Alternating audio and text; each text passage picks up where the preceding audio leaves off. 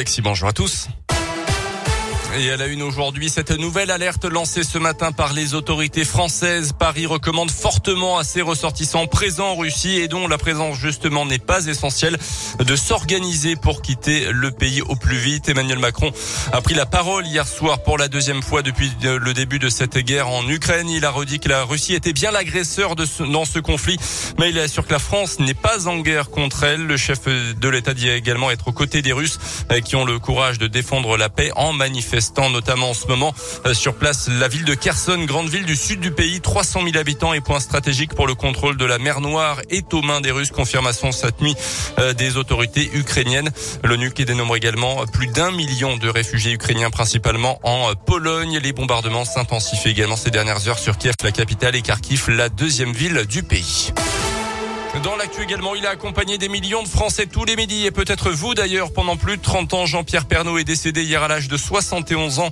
L'homme du 13h de TF1 a été vaincu par un cancer. Il restera euh, comme celui qui a révolutionné le journal télévisé de 13h de TF1, Gaëtan Barallon. Oui, c'est en 1988 qu'il prend seul la tête du 13h et on le sait, il y restera pendant 33 saisons jusqu'en 2020. Il y met sa patte au plus proche des Français. La météo en début de journal et surtout c'est lui qui crée le réseau de correspondants dans les régions. Ils sont aujourd'hui 150. On part en Haute-Garonne à Montgazin, Péry de Mislange, Paul-Étienne Zan. On va retourner dans le nord à Stenvord sous la neige, retrouver Marion Fiat qui est toujours en direct avec nous. Et c'est ce qui plaît, il bat des records d'audience. 6 à 7 millions de Français sont au rendez-vous chaque jour. Il crée aussi la rubrique SOS Village pour aider ces petites communes qui voient leur commerce fermé. Une rubrique sur le patrimoine, le plus beau marché de France également.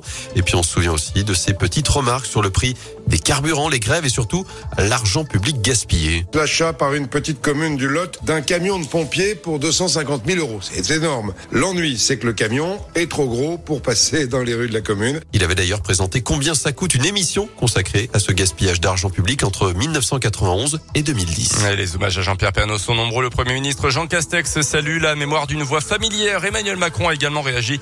Il a habité le cœur de nos foyers, a notamment écrit le président sur son compte Twitter.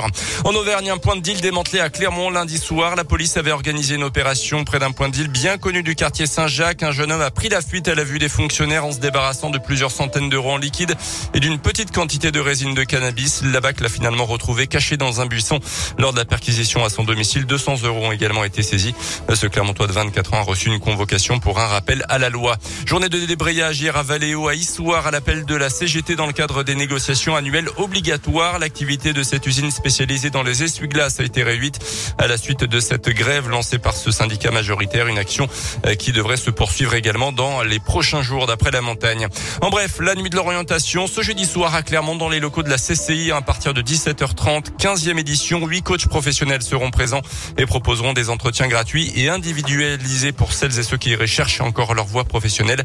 Plus de 40 exposants seront également mobilisés. Des ateliers et des animations sont également prévus. Du foot avec Nice-Nantes, ce sera l'affiche de la finale de la Coupe de France après la victoire des Nantais au tir au but contre Monaco hier soir en demi-finale. De partout à l'issue des prolongations, la finale, ça sera le 8 mai prochain au Stade de France. Et puis les sportifs russes et bélarusses exclus des prochains Jeux paralympiques de Pékin qui débutent dès demain. Ils étaient autorisés à participer jusque-là sous bannière neutre. Nouvelle sanction dans le monde du sport à cause de la situation en Ukraine. La Russie ne participera pas non plus, par exemple, au prochain mondial de foot au Qatar.